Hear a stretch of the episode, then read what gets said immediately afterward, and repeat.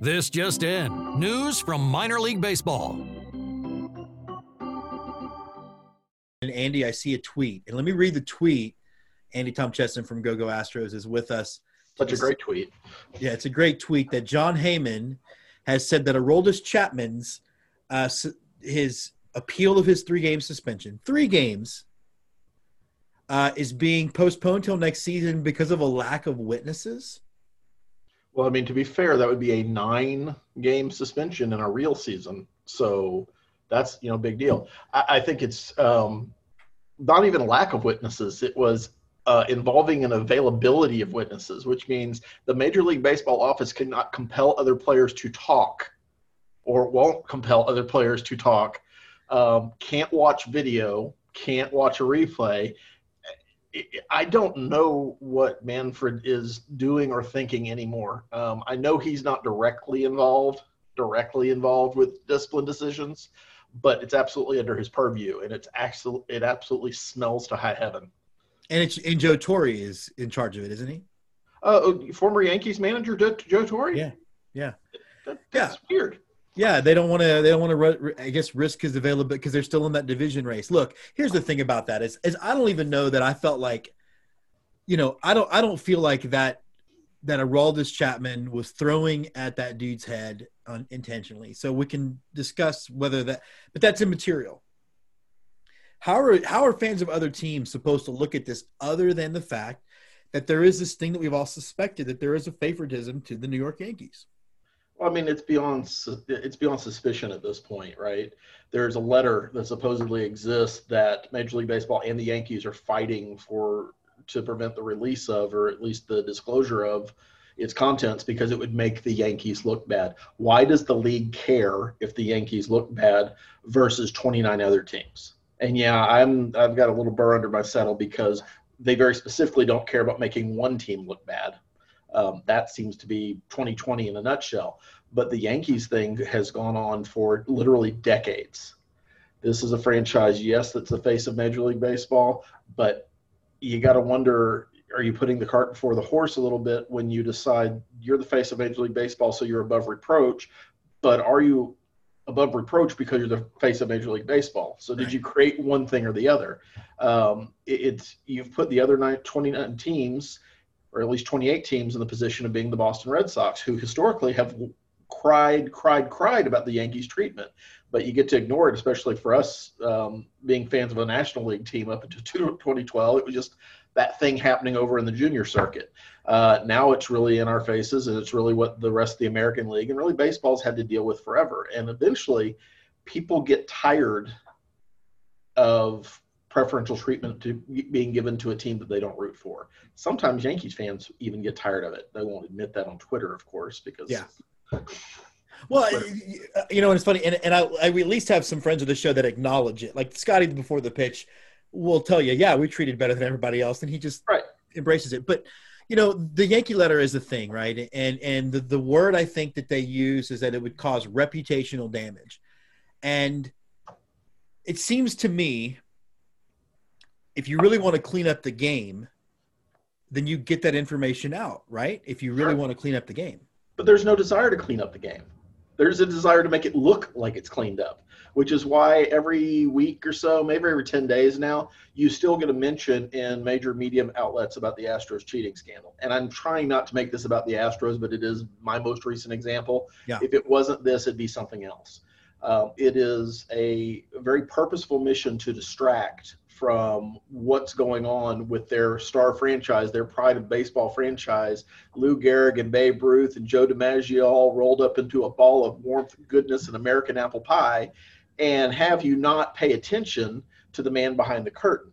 The Yankees are a fantastic franchise. I'm not taking anything away from them. They're uh, very clearly the best franchise in the history of Major League Baseball. Having said that, the longer they continue to get winked and nodded at every time they do something wrong. So I'm not sure that it matters, but when you're talking about having the Yankees, um, who in 2017 had a bullpen, bullpen phone issue that got swept under the rug, they got a, a verbal slapping on the hands, and uh, going forward, anybody who does this is going to get in trouble, even though no rules were established about it. Right. Right. So then the Red and we Sox, can agree that they were not ordering a pizza on the Of course, they weren't ordering a pizza. Just like the Red Sox didn't have one guy happen to be looking at signs that happened to be sitting next to the dugout.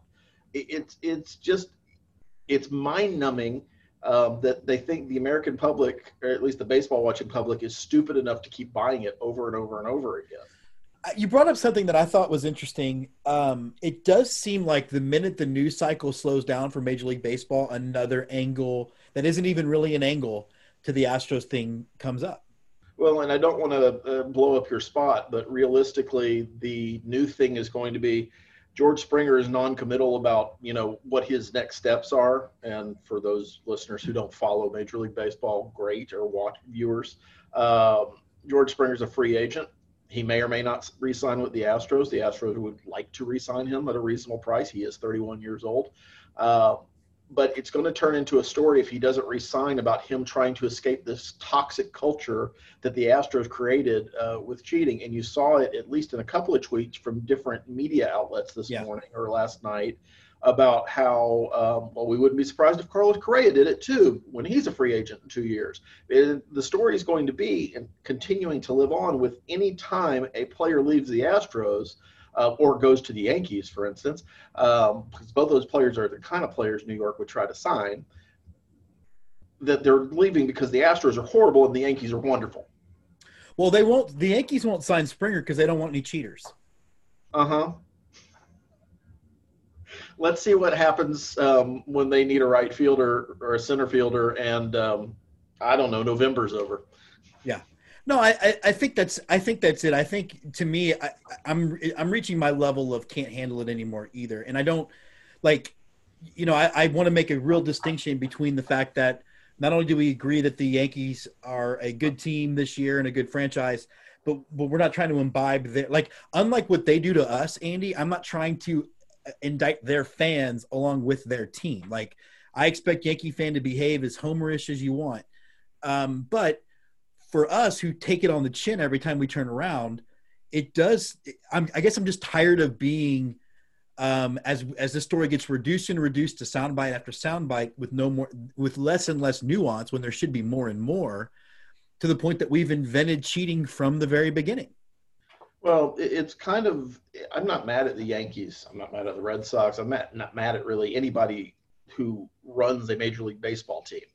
What I am done with, or irritated by, or pissed off about is the way. I, let's put it this way: if I if my kid got in a fight at school, and my kid was suspended from school, and the other kid wasn't suspended from school, I wouldn't be mad at that kid. I'd be mad at the administration for not applying the rules fairly across the board. And that's ultimately what's happening in Major League Baseball is this idea that we just don't apply rules fairly. And if you're not based in New York, sucks to be you.